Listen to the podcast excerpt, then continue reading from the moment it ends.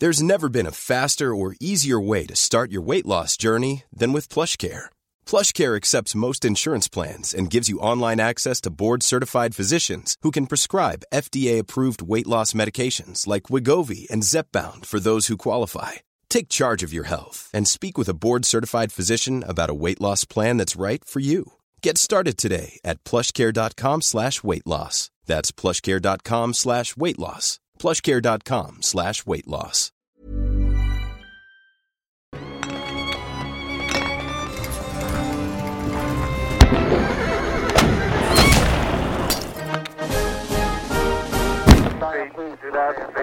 Into the ag, 47 degrees. ¡Güey! Va, pues le damos, ¿no? Listo. ¿Ya? Va. Ya empezó el capítulo. El editor tiene que poner de que eso desde el principio del Sí, capítulo. por favor, eh, editor, tienes que poner eso. Sí, por favor. papadito.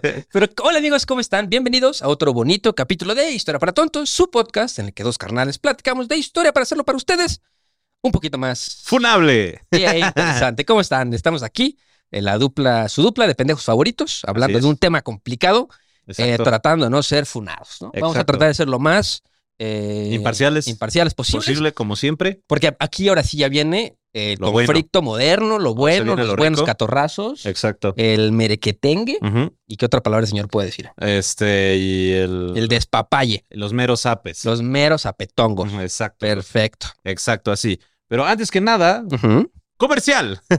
Comercial. Porque pues por unos temas técnicos tuvimos que cambiarnos rápidamente de, eh, De sede, estudio, sí. de estudio. Hicimos uno improvisado en el Hotel Mondrian, Eh, aquí en la bella Condesa, Ciudad de México. Sí. Así que muchas gracias Hotel Mondrian por ayudarnos eh, a grabar estos bellos episodios para que le lleguen a todo el mundo. Y Sí. si pueden, tienen la posibilidad y quieren, les recomendamos hospedarse aquí porque la verdad está bastante bonito. Sí, la verdad que Hospedense, pidan el, cuarto está padrísimo. pidan el cuarto 242 en el cual nosotros nos encontramos en este momento. Ándale. Y van a tener una hermosa vista hacia el restaurante.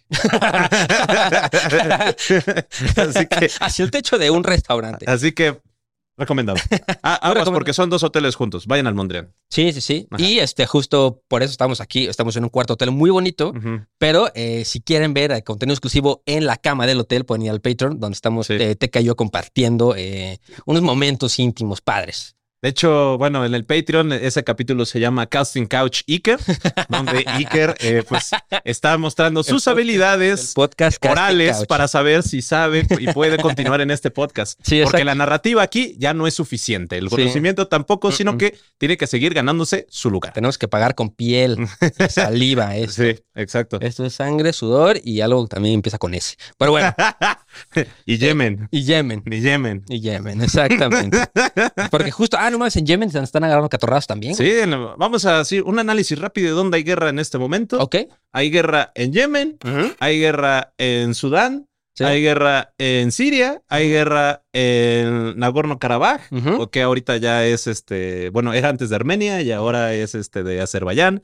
Hay guerra en Níger, hay guerra en Líbano, Ajá. hay guerra en ah, en Myanmar, ese conflicto está bien de la verga, güey. ¿Cómo crees, güey? Vayan, vayan en este momento, métanse a Google e investiguen el conflicto de Myanmar que está pasando hoy, güey. No mames, Oye, oye, oye. güey, es algo que nadie está, o sea, nadie le está poniendo atención, pero es masacres. O sea, es un genocidio lo que está güey. pasando en Myanmar y nadie la- dice nada porque no le conviene ni a China ni a Estados Unidos. A ver, podremos hacer un capítulo de eso, güey. Ok, pues antes de que se enfríe. Exacto, porque por si no sabían, eh, Myanmar antes se llamaba Birmania y ahora están peleando otra vez para que ya no sea Myanmar y se llame otra vez Birmania o de otro nombre. Así que O de otro nombre. está, está muy de la verga. Y creo que la más importante es la que vamos a platicar en este, en este capítulo. Israel eh, versus, Versus- Palestina. Jesús. Ni modo, ¿no? Amas. Palestina o amas, dependiendo de la fuente. Eh, sí, exacto, ¿no? Exacto, Porque justo eh, estábamos platicando ahorita fuera del aire un, un dicho que, que nos hizo mucho sentido. Sí, eh, pues eso, bueno, lo vi en un meme, Ajá, no, era un meme. pero como que sí tiene muy sentido porque Israel ataca como Estado y se defiende como religión, Ok, lo cual es bastante interesante. Se los dejamos ahí a reflexionar sí. para ver si ustedes eh, piensan que es correcto o es incorrecto. Pónganlo en nuestros comentarios, compártanlo con las personas que ustedes piensan que puede dar una opinión completa para que escuchen este podcast Y ¿Eh? así moneticemos.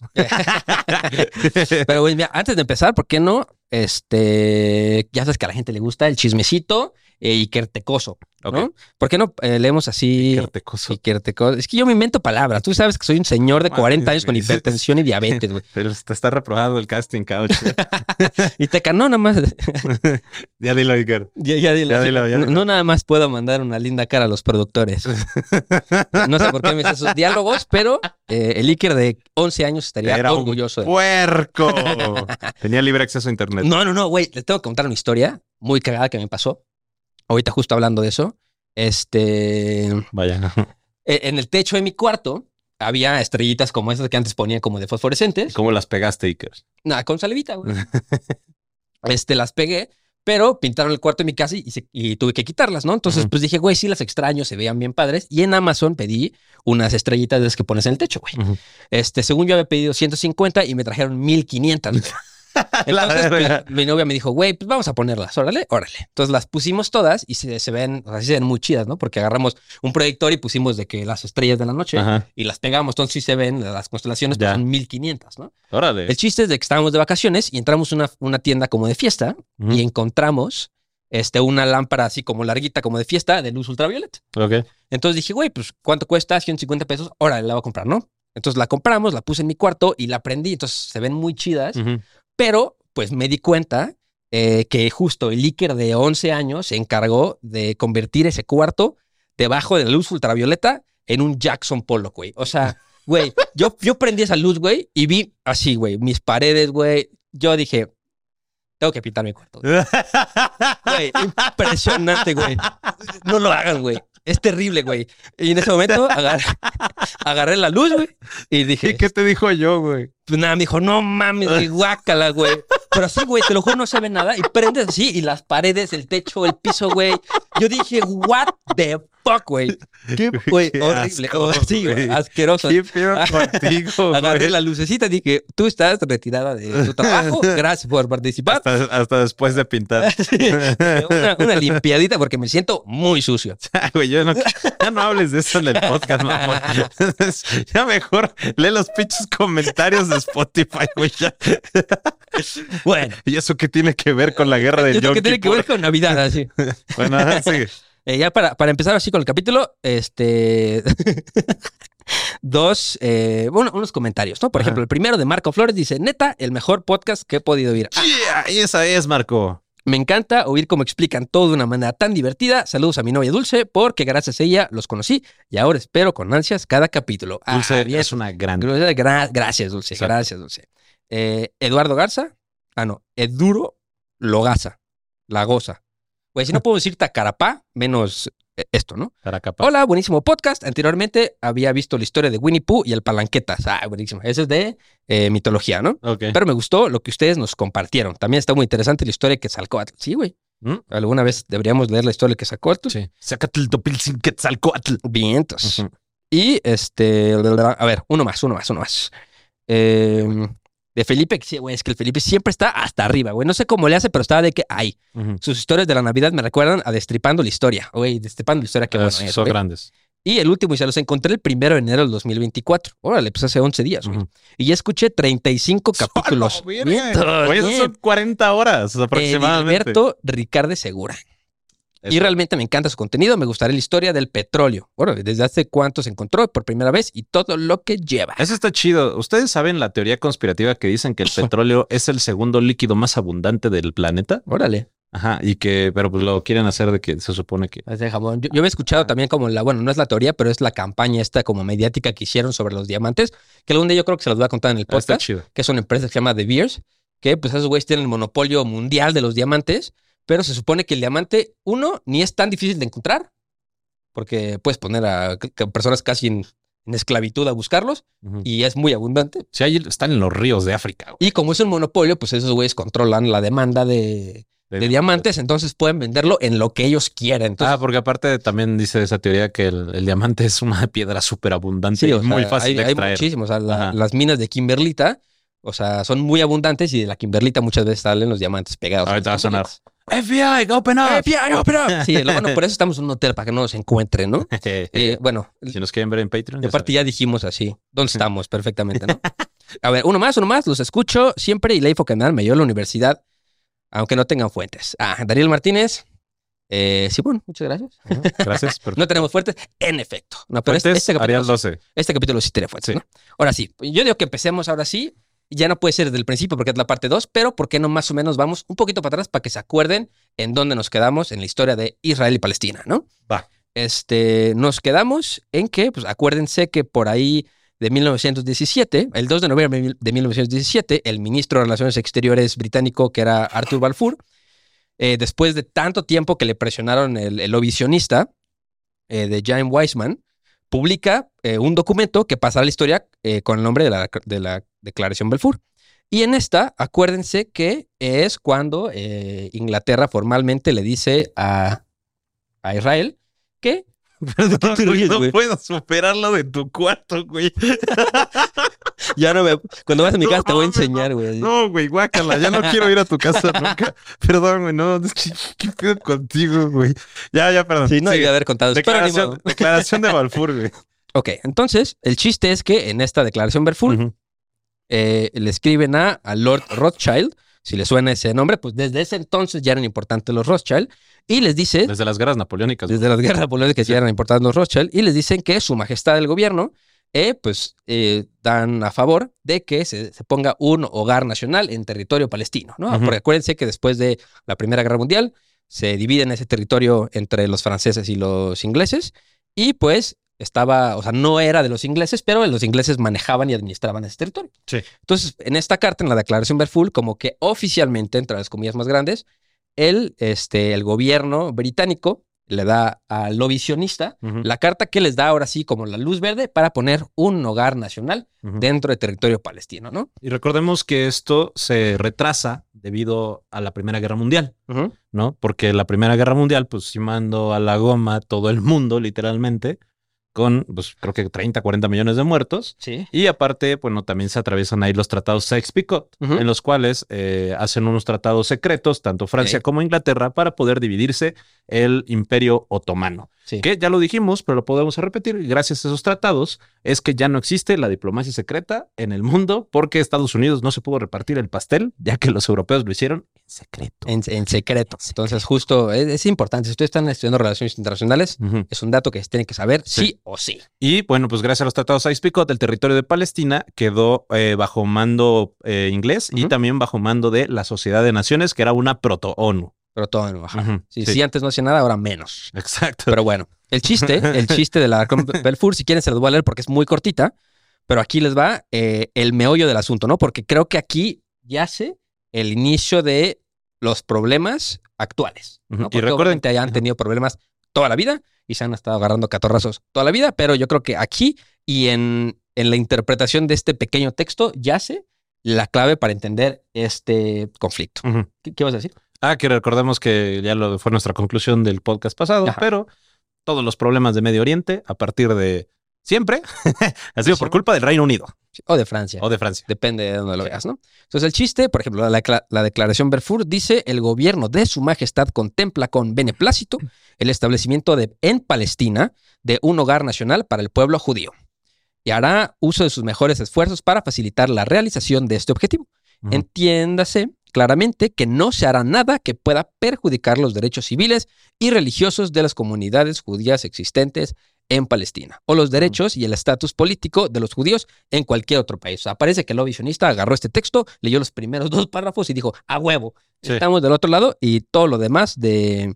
Entiéndase claramente que no se hará nada que pueda perjudicar los derechos civiles. Dijeron, "Eh, eso, eso es lo de menos. El chiste es que ya los dieron. Eh, El sí ya lo tenemos. el sí ya lo tenemos. O sea, lo que venga, chingue su madre. Chingue su No madre. importa. Entonces, digo, acuérdense que igual creo que platicamos al final, en la colita del último capítulo, que un hogar nacional no es lo mismo que un estado. ¿no? Sí. Porque hay estados y hay, este, hay estados. Y territorios. No, no, hay, hay naciones sin estado, pero no estados sin nación. Ok. Entonces, hay un hogar nacional como los kurdos, más o menos. Que también deberíamos hablar algún día de los kurdos, ¿no? Sí, bastante interesante. Y pues ahí pasa que este, desde ahí empiezan ahora sí los catorrazos. Sí, porque eh, exacto, porque empiezan los que se le llaman como las alias, que son las grandes migraciones judías. De 1919 a 1923, ¿no? Empieza la tercera alia eh, de 1924 a 1929, comienza la cuarta, en la cual se migran, migran aproximadamente 100.000 judíos a Palestina.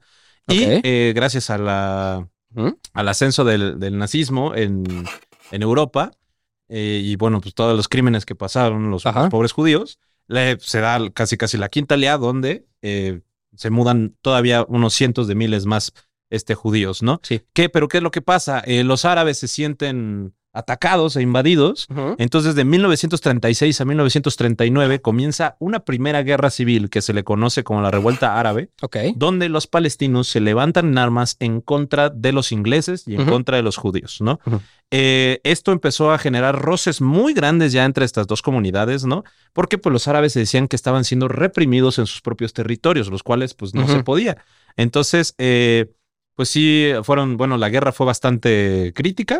Se estima que el 10% de la población árabe masculina adulta falleció de 1936 a 1939 Ujú. o fue eh, herido o encarcelado. Ok. ¿no? O sea, la población árabe disminuyó bastante en eso. Entonces, eh, como también empezó a darse mucha, eh, ¿cómo se llama? Mucho fanatismo por parte de los judíos, entonces, y la migración ya era descontrolada, los mismos ingleses empezaron a poner límites Sí. en las migraciones judías, Sí, ¿no? sí. Sobre todo, y lo anuncian en el libro blanco de 1939, Ujú. donde pues sí se hacía como una migración un poco más ordenada, sobre todo los que eran víctimas del holocausto.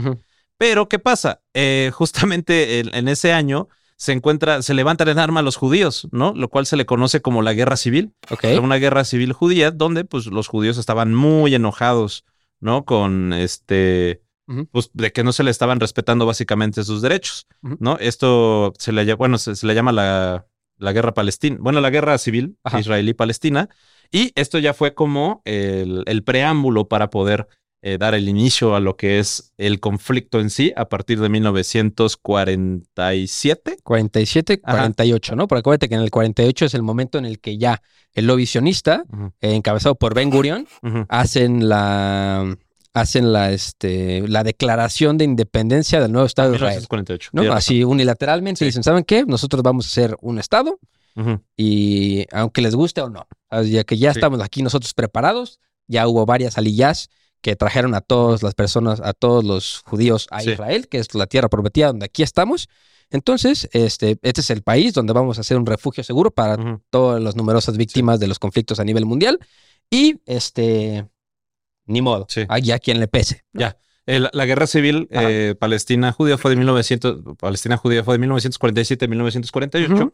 y bueno, en los cuales fueron eh, exiliados 250 mil palestinos, Ok. ¿no? O sea, fueron corridos de los territorios árabes y es cuando ya el Reino Unido decide eh, terminar su mandato, o sea, Sí. decir como, ¿sabes qué? Yo ya no me Sí, quiero meter en pedos, me voy a limpiar las manos, agárrese zapes entre ustedes, palestinos, ustedes tienen ayuda de nadie, judíos tienen ayuda de Estados Unidos, ¿no? Sí. ¿Yo para qué me meto? Sí. Entonces, pues ya, se sale este, el Reino Unido del conflicto y ya, como dice Iker, el 14 de mayo de 1948 se declara la independencia de este de Israel. Sí, no, y aparte, ¿no? acuérdense que en el contexto mundial estaba pasando esta tendencia eh, después de la Segunda Guerra Mundial, a la que en las relaciones internacionales le llamamos como la descolonización.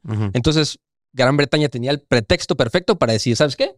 Este, ya yo me desentiendo de ese territorio, ya no podemos tener colonias, entonces eso no es mío, y tampoco podían sacar mucho de ahí, ¿no? Sí, Entonces dijeron, pues, ¿sabes qué? Muchas gracias, buenas Sí. tardes, rásquense con sus propias uñas. sí. Y ya empieza aquí los verdaderos catorrazos, diría el Iker, ¿no? Porque, Eh, porque en 1948 empieza lo que se conoce como la guerra árabe-israelí. ok. ¿no? Es la primera gran guerra que se da entre estas dos, entre esta nación y esta alianza de naciones nuevas que tenemos que recordar que todos estos países árabes Ujú, eran excolonias británicas o francesas. Ok.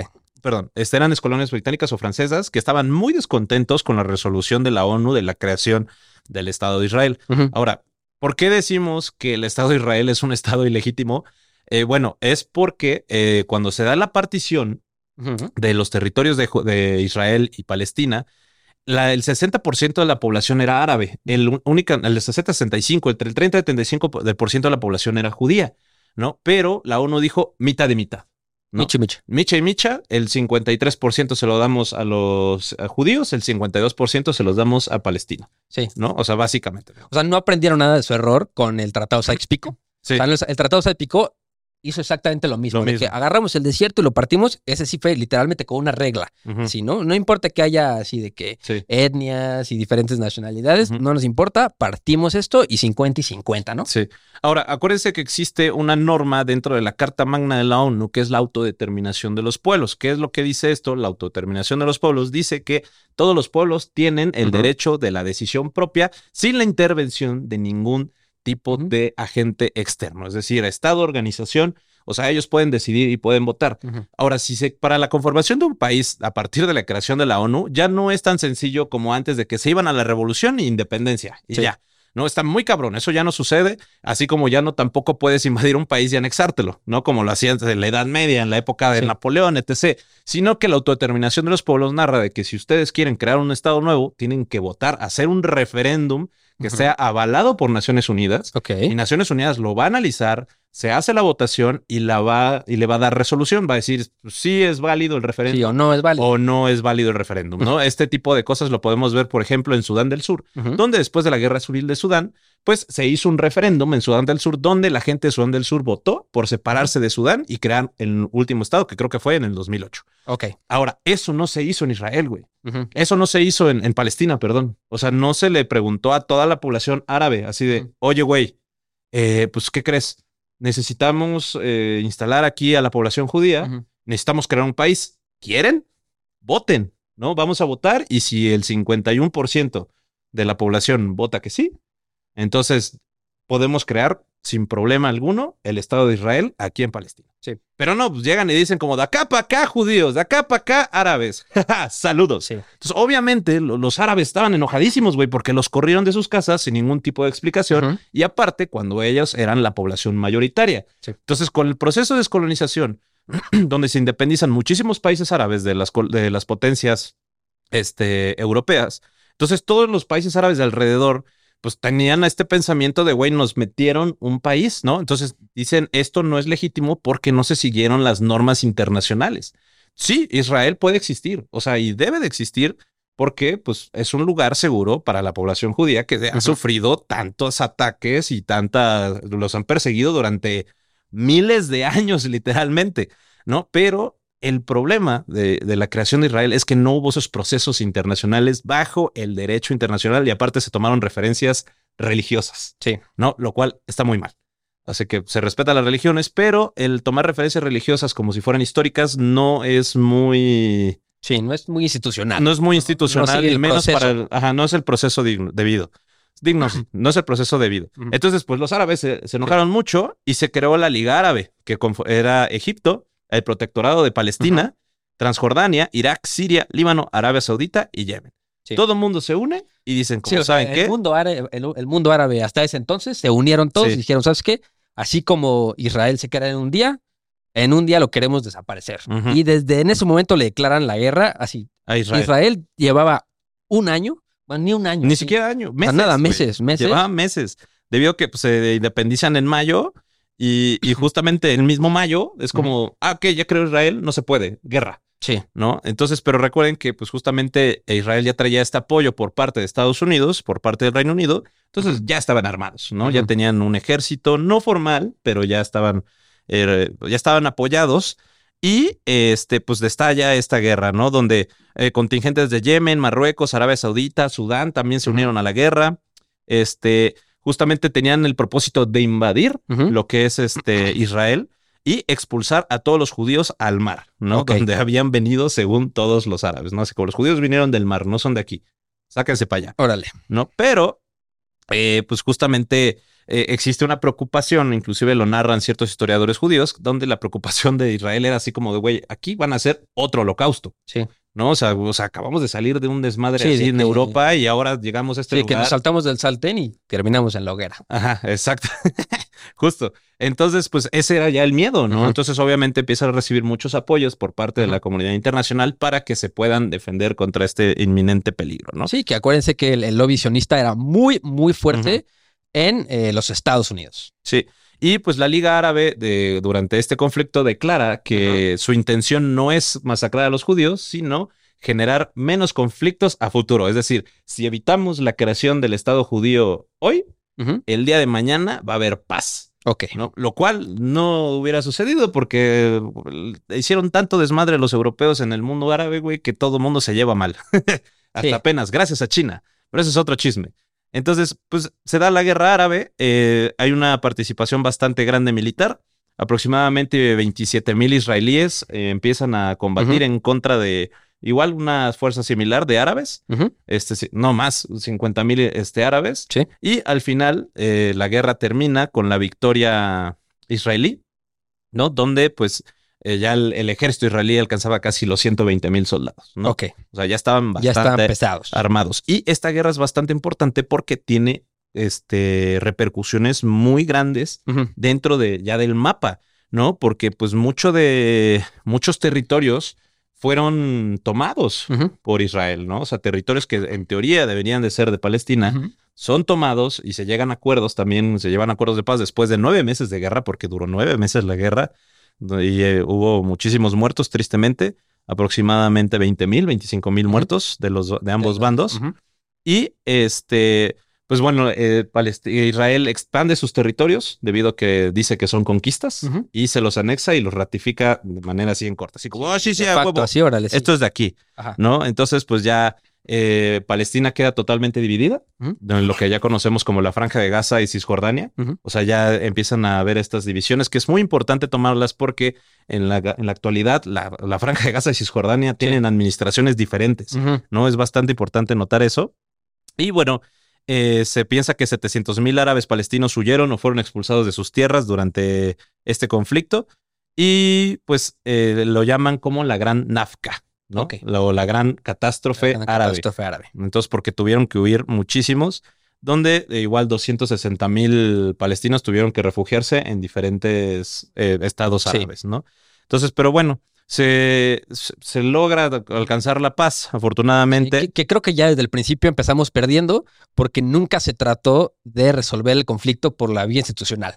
Sí. O sea, en el, en el momento que Israel dijo, somos un país, la Liga Árabe se fundó y dijeron, y nosotros, tus enemigos, y nos vamos a agarrar a vergazos. ¿Cómo la Sí. ves? O sea, nunca, nunca hubo este intento por la vía institucional de decir, a ver, pues vamos a ver qué onda, ¿no? Sabemos que tú quieres ser un país, pero no puede ser 50-50.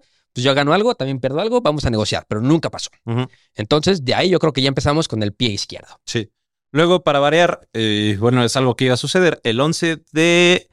Ay, aquí lo tenía. El 11, el 11, el 11.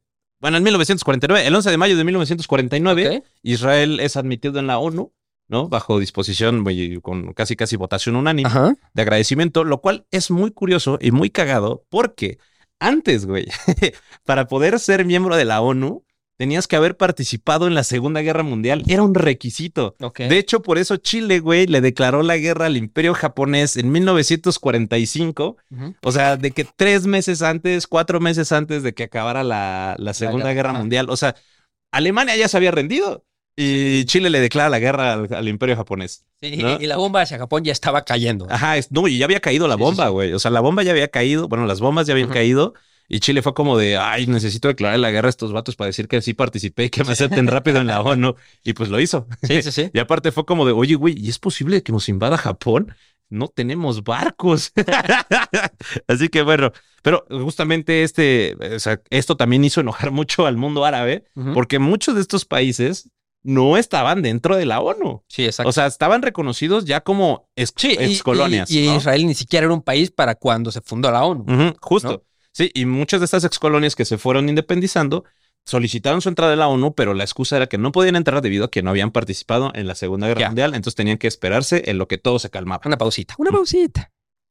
¿Pausa? No, no, no. O sea, así le dije. Ah, ya. Espérate, papito. y todo así. Pero bueno, este, empiezan a llegar muchos más eh, judíos que, que fueron rescatados o que eran víctimas del holocausto, ¿no? Y eh, el número se duplicó en los primeros años de 700 mil judíos a 1.400.000. Ok. Para 1958 ya había 2 millones de judíos en la región y eh, desde 1948 a 1970 había aproximadamente 1.150.000 refugiados judíos en Israel. O sea, llegaron en cuestión de un par de años, Ujú. llegaron más de 700 mil personas a, Sí. a los territorios Sí. de Israel. Y primero, pues la mayoría de los judíos empezaron a vivir en tiendas de campaña, Ujú. en campamentos improvisados, aproximadamente un cuarto, un, ter- digo, un, un quinto de la población judía vivían en, ya en campañas, pero con obviamente la finalidad ya de establecer nuevas ciudades, nuevas colonias y nuevos pueblos alrededor del territorio. ¿no? Eh, lo que pasa después, pues bueno, eh, justamente ya empiezan a, a como que intentar negociar la paz, pero se llevaban muy mal, güey. O sea, de Sí, o hecho, sea- pues Jordania nunca le declaró la paz a Israel. Este, Egipto también tenía el mismo pensamiento de, de guerra. Todo mundo. O Sí. sea, todo mundo Y de hecho siguen sin declararla. O sea, nunca ha habido un alto a la, al, al la guerra. No, No, nunca. No, a partir de 1948 la guerra ha sido continua. No, no ha sido como de que, ok, me venciste, me rindo, pero no hacemos tratados de paz. O sea, el tra- el- la guerra continúa. Continúa. Y es algo que hablaremos ahorita con Siria. ¿no? Entonces, por ejemplo, bueno, en 1950 Israel es atacado Ah, por... espérame. Yo tengo algo Ah. importante en 1949. A ver, a ver, suéltalo, añito suéltalo, antes, ¿no? suéltalo, O sea, suéltalo. justo como, como Teca nos comentó, el 4 de marzo del 49, el Consejo de Seguridad de las Naciones Unidas, en la resolución 69, ahí es cuando le recomiendan a la Asamblea General que admitiera a Israel como miembro de las Naciones Unidas. La ONU ahí espera que Israel como miembro acataría la Carta de las Naciones Unidas y las resoluciones 181 y 194, que fue la que nos contó Teca, de este, que es, que son la- las resoluciones para la división de los territorios, ¿no?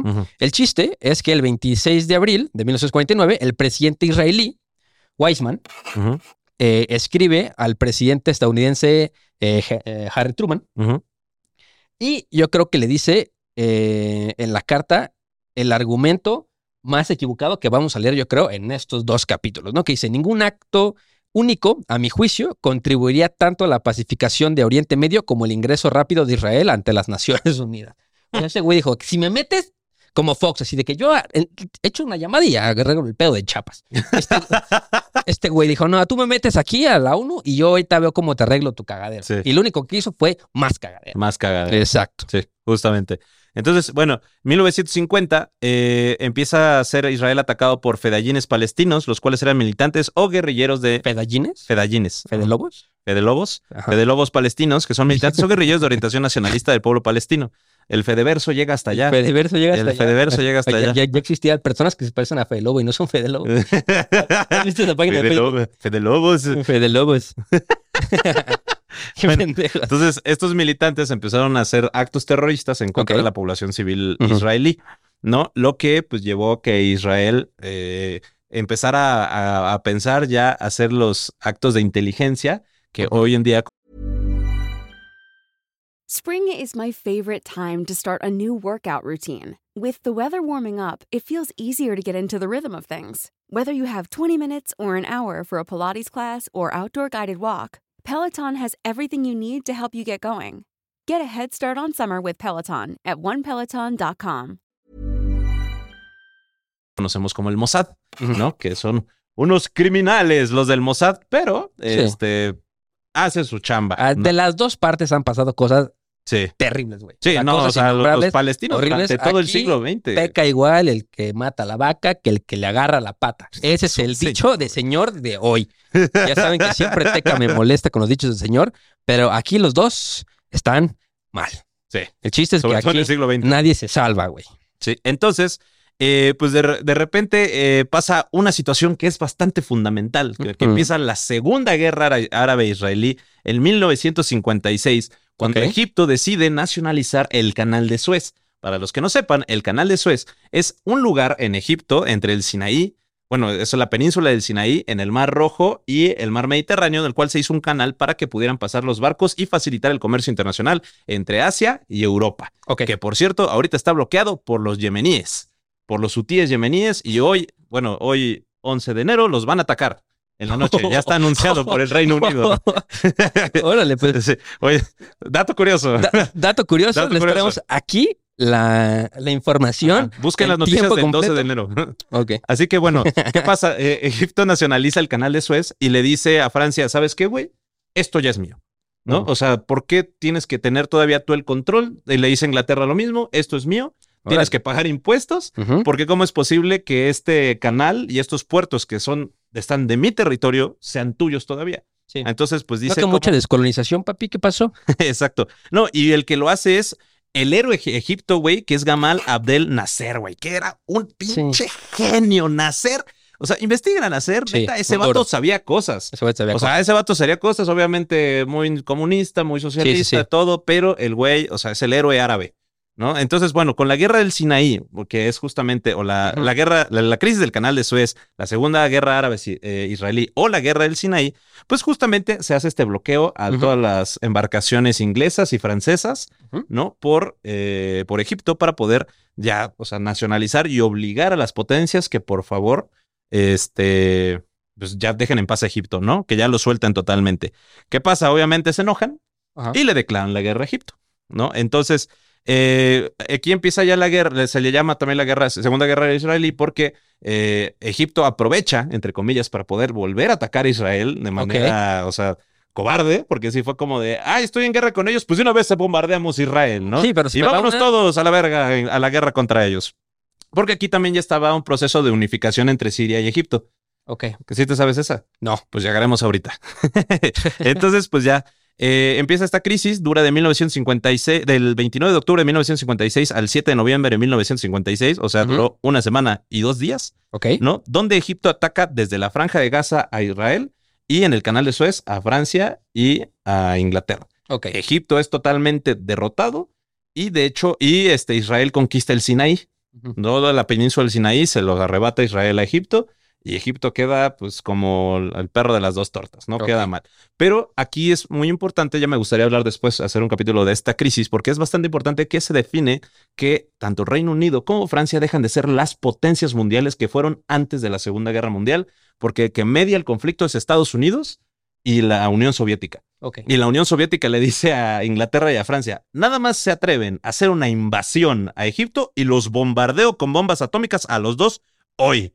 Órale. Y Egipto, y, digo, y, y el Reino Unido y Francia fue como, "Jaja, sí, patrón. Sí, patrón. Sí, porque todavía no tenemos bombas nosotros. Entonces, pues ya, ahí se establece Estados y Estados Unidos también fue como, ah, relájense un chingo, güey, ya, ya. Sí, Yo- sí, sí. no pasa nada, no pasa Pero, nada. padre, ¿en qué año vamos? 1950 1956. 56. Justo Ujú. en el 57, Ujú, ya justo ya después de la, de la amenaza de, el, de la Unión Soviética al- a los israelíes, bueno, más bien al, a Inglaterra y a Francia de no ayudar a los israelíes, este, pues dice, ok, no los vamos a ayudar, pero aquí está como el chismecito que Israel en 1957 comienza la construcción de la central nuclear de Dimona con apoyo francés. Entonces, dando así inicio a un programa nuclear israelí que en teoría nunca se ha podido Comprobar. comprobar, ¿no? Sí. Pero digamos que Francia no estaba ayudando porque pues dice, ok, vamos a ayudar, eh, pues, vamos a financiar un centro nuclear, güey, para que Sí. tengan energía, pero al mismo tiempo ya sabían cosas, ¿no? Sí. Un dato es que Israel tiene entre 40 y 400 armas nucleares. Entre una y tres millones, Entre- así. Sí, más o menos. Entre 40 y 400 no se sabe bien el número porque no están registradas bajo eh, las normativas internacionales. No pueden decir o lo sancionan. Ok. ¿Quién los va a sancionar? ¿Quién sabe? ¿Quién sabe? Pero bueno. Eh, un dato es que en 1960 Israel captura al criminal nazi Adolf Eichmann en Argentina. Eh, el Mossad, otra El vez. Mossad, el ah. Mossad lo captura en Argentina y lo ejecuta, siendo la única ejecución nazi que se realiza en territorio israelí, porque fue juzgado por un este, tribunal civil israelita. ¿no? Ya. En 1964, eh, resulta que Israel empieza a tener planes para desviar el río Jordán para poder obtener más agua y quitarle el agua a diversos Sí. países árabes, por lo que eh, pues muchos líderes árabes empiezan a, le, le piden a Nasser que por favor pues eh, se niegue a reconocer a Israel y eh, piden la destrucción otra vez, ¿no? Le piden a, a Nasser que, güey, vamos a deshacernos ya de Israel otra vez, vámonos a la guerra. Nacer a deshacer. Sí. en 1966 las relaciones árabes israelíes otra vez se deterioraron hasta el punto que se empezaron a dar muchas batallas entre ambos bandos y aquí llegamos a la Guerra de los Seis Días Ok, de ya, ahora sí la dura. 1967, ¿no? Que esta es una guerra que se dio otra vez entre la República Árabe Unida de Siria y Jordania y e Israel. ¿Por qué? Aquí qué pasa? Eh, un contexto es que Nasser le propone a Siria y a Jordania que se unifiquen para ser un solo país, ¿no? Egipto y que se va a llamar la República Árabe Unida. ¿no? La República Árabe Unida decide declararle la guerra a, a Israel nuevamente para lograr su destrucción, ¿no?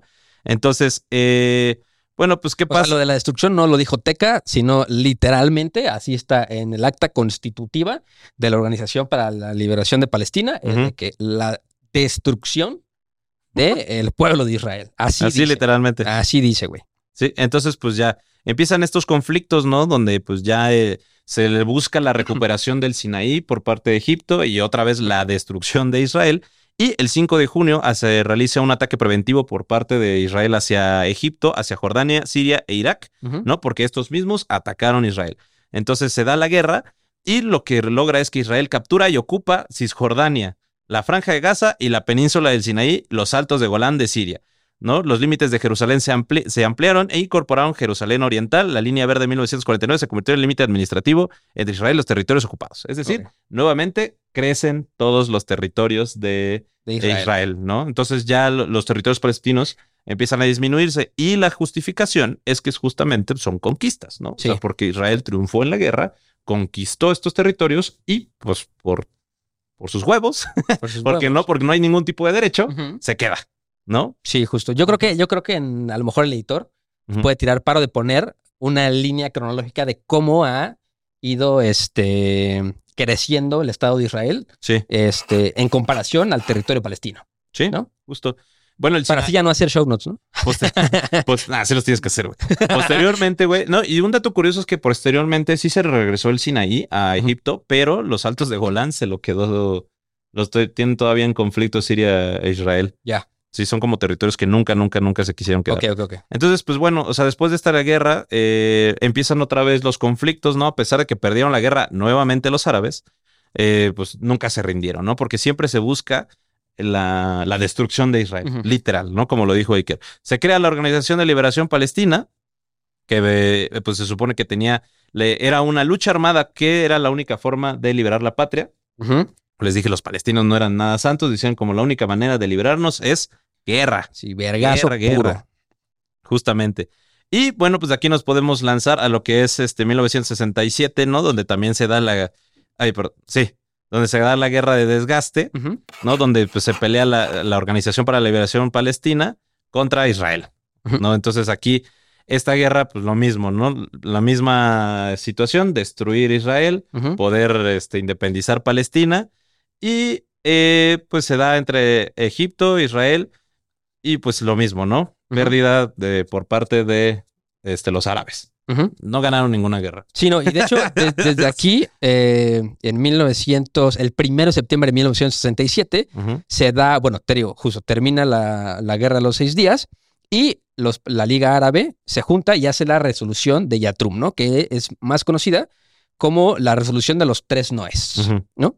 Que este que es como con respecto a las relaciones árabes e israelíes y los tres noes que todo el mundo está de acuerdo es no a la paz con Israel, no al reconocimiento del Estado de Israel y no a las negociaciones con Israel. O sea, de que, güey, ni, ni siquiera vamos a negociar. Sí. Y ya de entrada ahí estamos perdiendo todos, güey, ¿sabes? Sí, justo. Y bueno, pues de aquí nos vamos a saltar a 1973, donde ya se da el conflicto más importante. Bueno, eh, fue el conflicto más importante hasta ahora. Sí. O ¿No? sea, que nos saltemos no significa que hubo paz y luego otra vez. Sí, no, pasaron muchas cosas. o Siempre- sea, siempre hay catorrazos. Entre años era así como de que ataques a civiles palestinos, ataques a civiles israelíes, eh, amenazas de guerra, bla, bla, bla, bla. No, pero aquí nos vamos a alzar en 1973, donde se da el conflicto más importante, que es la guerra del Yom Kippur, ok. ¿no? Donde, Ya, pues, ya, ya. o sea, sí fue, fue el- un conflicto que se dio del 6 al 25 de octubre de 1973 entre Israel y una coalición mayoritaria de estados árabes liderada por Egipto y Siria. O sea, participaron aquí, güey. O sea, los, los buenos eran de Egipto y Siria y participaron Arabia Saudita, Argelia, Jordania, Irak, Líbano, Kuwait, Túnez, Marruecos, Corea de- y apoyo de Corea del Norte y Cuba. Órale. Sí, O sea, dijeron así. así como chique su madre. todo, Está bien, o sea, todos, sí, exacto. todos los rojos, vénganse para acá. Y bueno, el, también se dieron eh, algunos combates en el Egipto africano y el norte de Israel. Y el objetivo inicial eh, de Egipto en la guerra era hacerse un punto de apoyo para poder recuperar el canal de Suez y también toda la península del Sinaí. ¿no? El objetivo de Siria y los demás países árabes era destruir Israel, como siempre. ¿no? Entonces, eh, se da el 6 de octubre de 1973 cuando se hace un ataque en conjunto sorpresa en el Día Santo Judío del Yom Kippur, por eso se le llama así.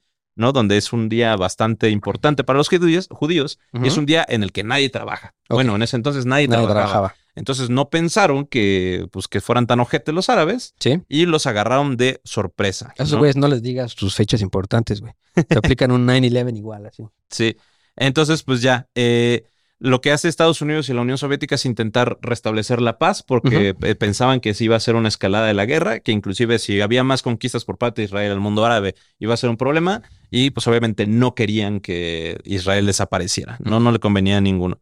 Pero pues realmente este, esto fue un conflicto muy grande porque inclusive tanto la Unión Soviética como Estados Unidos pues estaban en diferentes bandos y pues se empezaron a palabrar dentro de la ONU, lo cual escaló a casi un conflicto, ¿no? O sea, porque ya fue como que también así de, ah, sí, güey, pues los dos tenemos armas nucleares y los dos apoyamos y los dos podemos mandarles armas nucleares a los que queramos. Así como Estados Unidos, yo le mando armas nucleares a Israel y tú, y pues la Unión Soviética, ah, pues yo le mando a Irak. No, bueno, yo le mando a, a Siria. A Siria. Y ya, pues ahí fue cuando que se dan bastante roces, ¿no? Es un momento de la Guerra Fría bastante importante.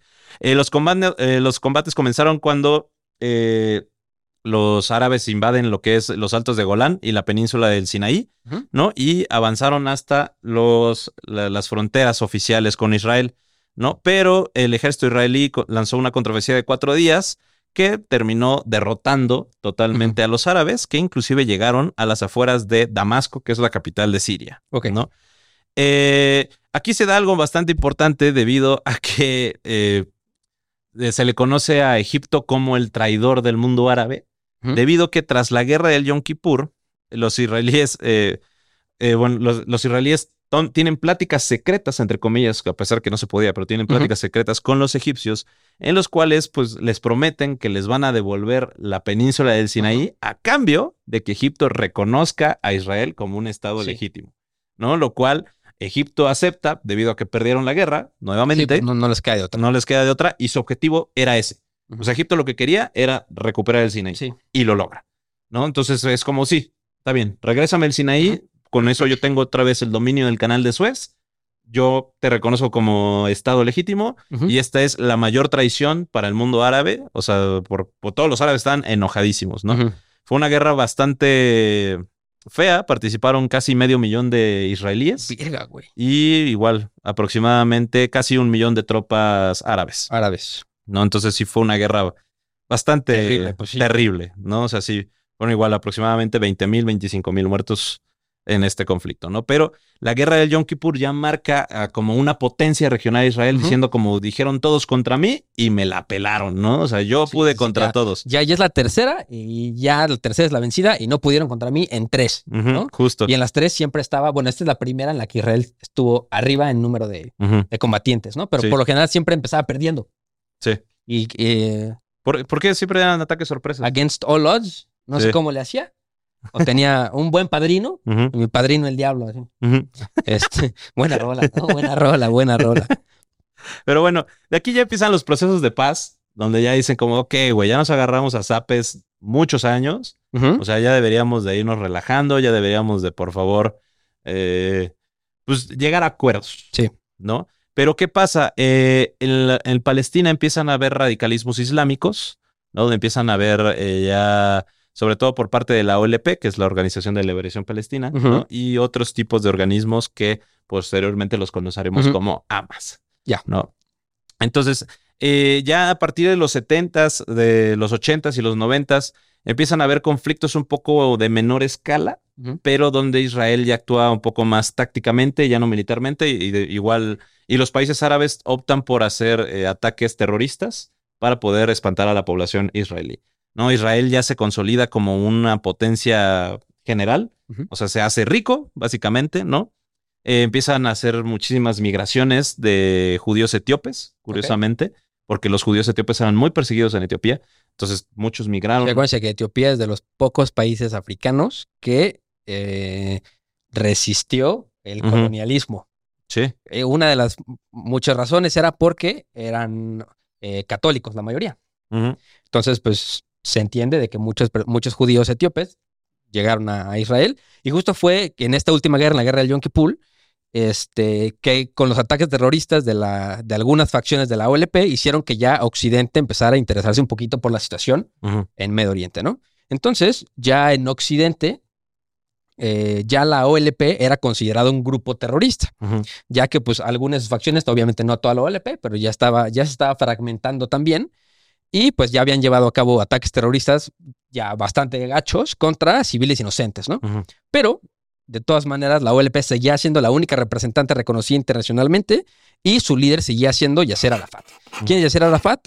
Este, pues era justo el presidente de la OLP, pero No shit, Sí, Sherlock. no shit, Sherlock. Pero hizo algo muy importante porque ya para 1947 Arafat era consciente de que Israel, uno, ya era un estado asentado.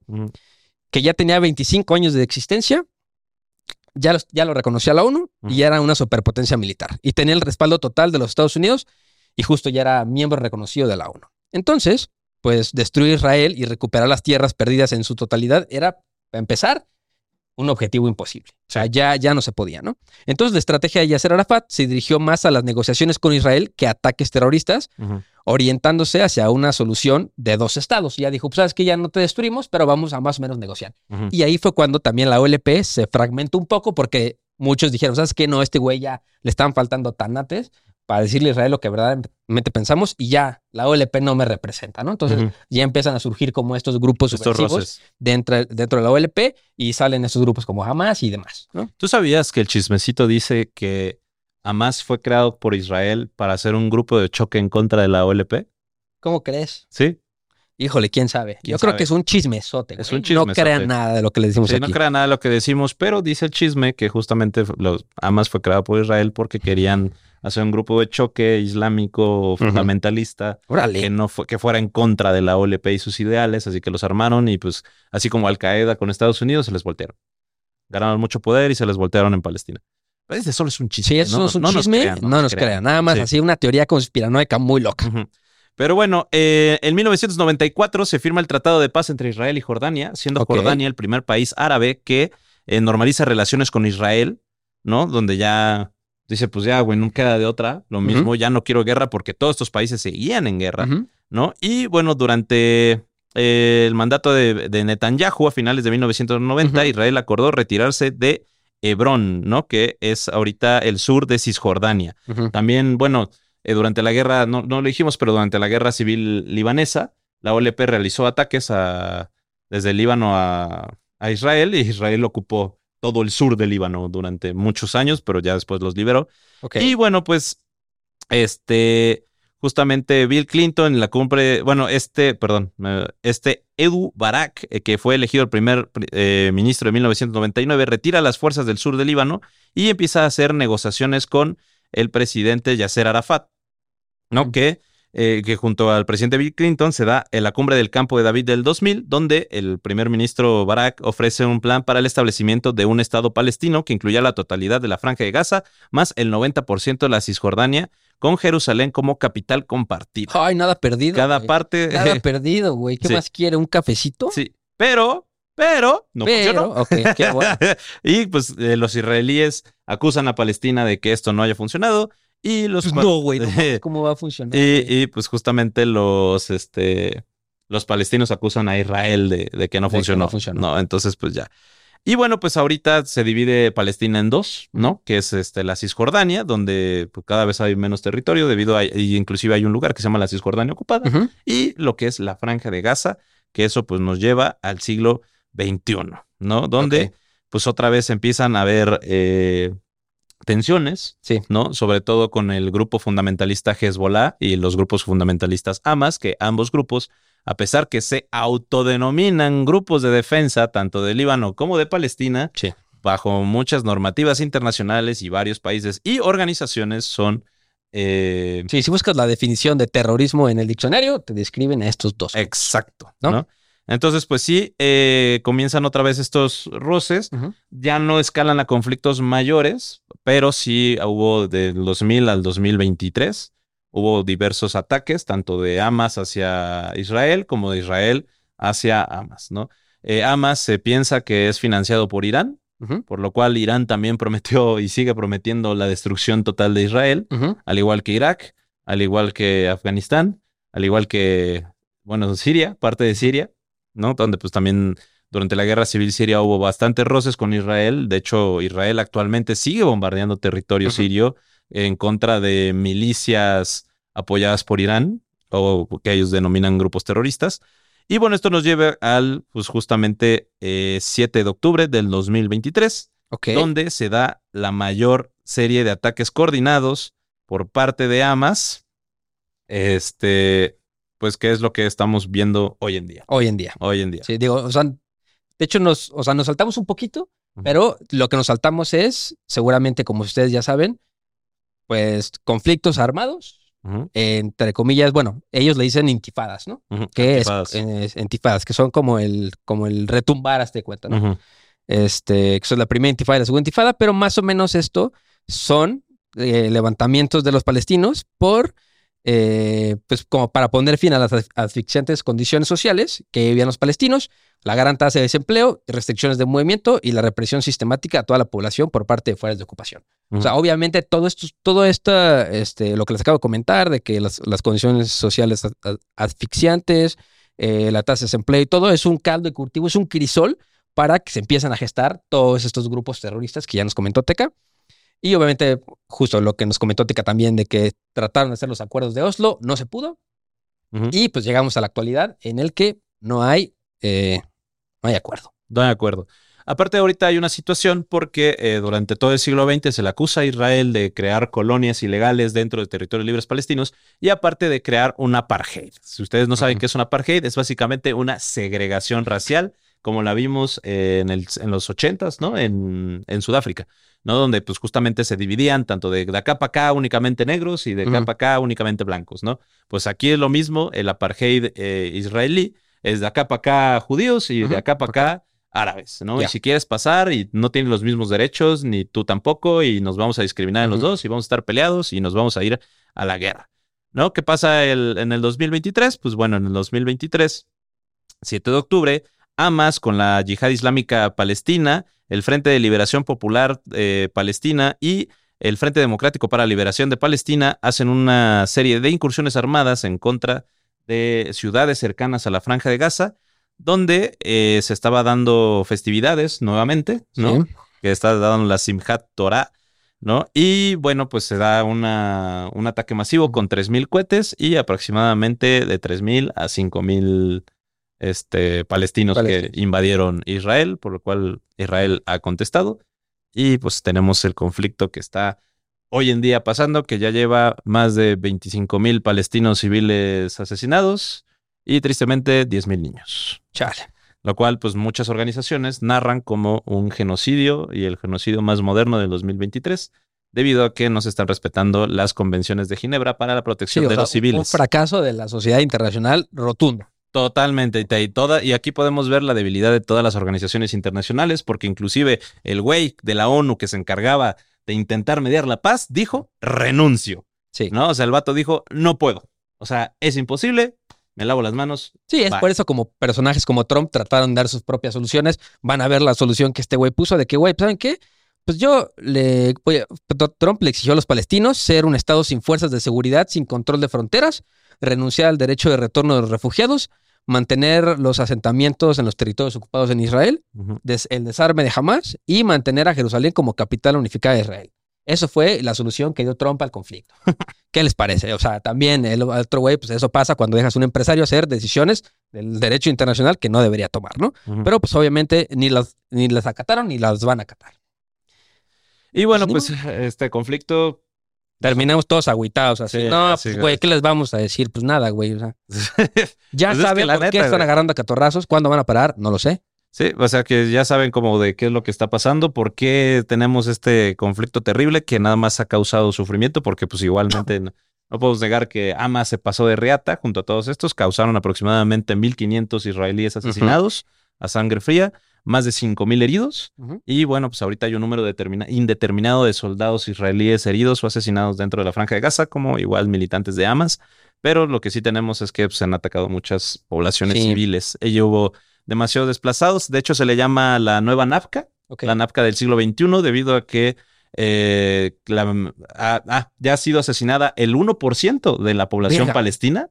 El 1% de la población palestina ya está asesinada, fue asesinada o fue este, herida y más de la mitad de la franja de Gaza, que son aproximadamente un millón de personas, tuvieron que mudarse al sur para eh, protegerse de los ataques tanto de Hamas como de eh, los soldados israelíes. ¿Quién es el malo?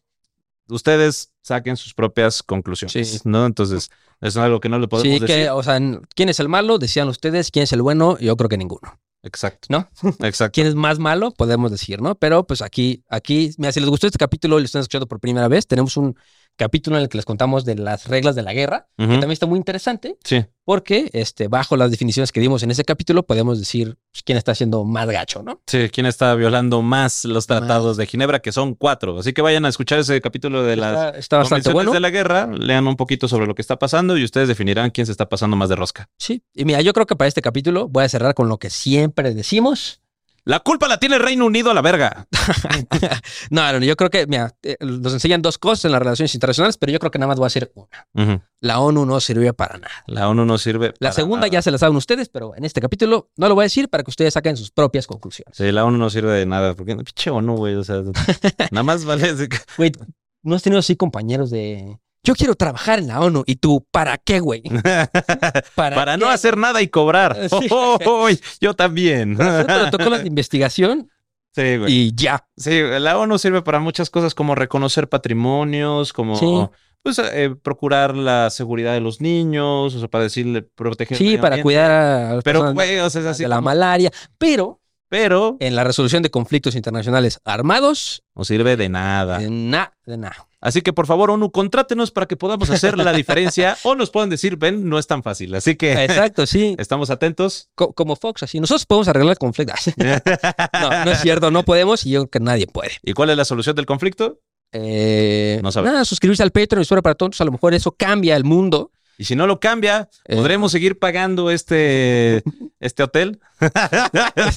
este hotel en el que estamos, que vamos a agradecer nuevamente al Hotel Mondrian por Sí, a- muchas gracias. ayudarnos a, a grabar este bonito capítulo. Sí, ¿qué tal? ¿Qué tal lo ven? Así Vengan que, a este por favor, cuarto para estar aquí donde se grabó este capítulo tan 242, controversial. habitación 242, segundo piso, 242, segundo piso. Eh, le mandamos un saludo al Dani, al Dani. nuestro, Ah, el primer, Dani, güey. nuestro primer hater desde el capítulo 1. Si nos está escuchando Dani, eh, Esperemos que hayamos mucho. dicho mejor información. Sí, yo creo que estuvo mucho mejor que el otro. Sí, Mínimo, sí, un poquito menos sesgado. sí, a lo mejor. ¿No? O a lo mejor a decir se pasaron más de reta. Así que estamos atentos a los comentarios del Dani. Exacto. Te queremos mucho, Dani. Este, un comentario más. Más mejor Comentario. recomienda algo. Hace mucho no recomendamos nada, güey. Ah, yo voy a recomendar que vayan a la península de Yucatán en México. Ok. Está muy cabrona, está muy interesante. Aprendí un chingo del mundo maya, güey. O sea, un vergo. Eh, si son estudiantes, les sale gratis. Si no lo son, está caro. No les voy a mentir, pero vale muchísimo la pena. ¿Y qué más les voy a recomendar? Mm, Estoy viendo The Office otra vez.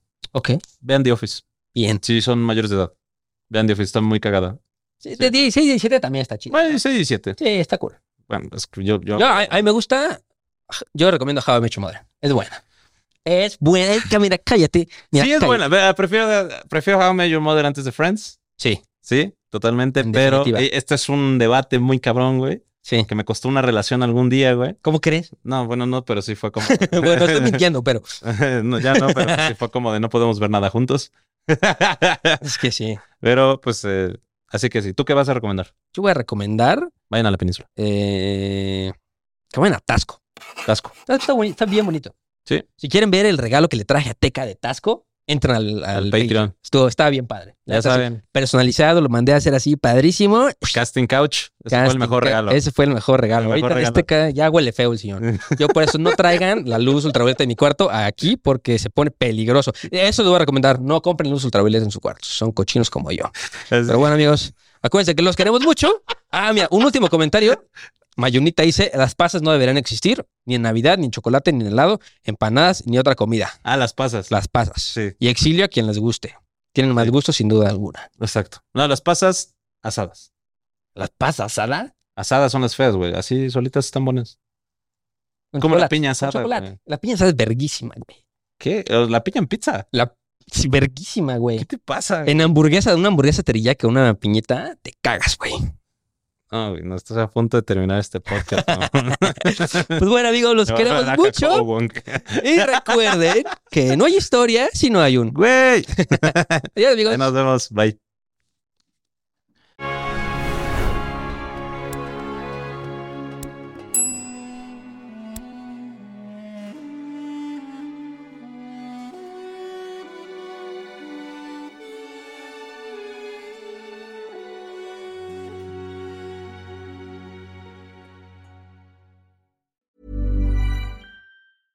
Hey, folks, I'm Mark Marin from the WTF Podcast, and this episode is brought to you by Kleenex Ultra Soft Tissues, your ally to help tackle your allergy symptoms this season. I love the change of seasons, but nobody loves pollen and all those other things floating in the air that make you sneeze during this nice weather. Kleenex Ultra Soft Tissues are hypoallergenic and allergist approved, so fight back against watery eyes and runny noses without worrying about irritating your skin. For this allergy season, grab Kleenex and face allergies head on.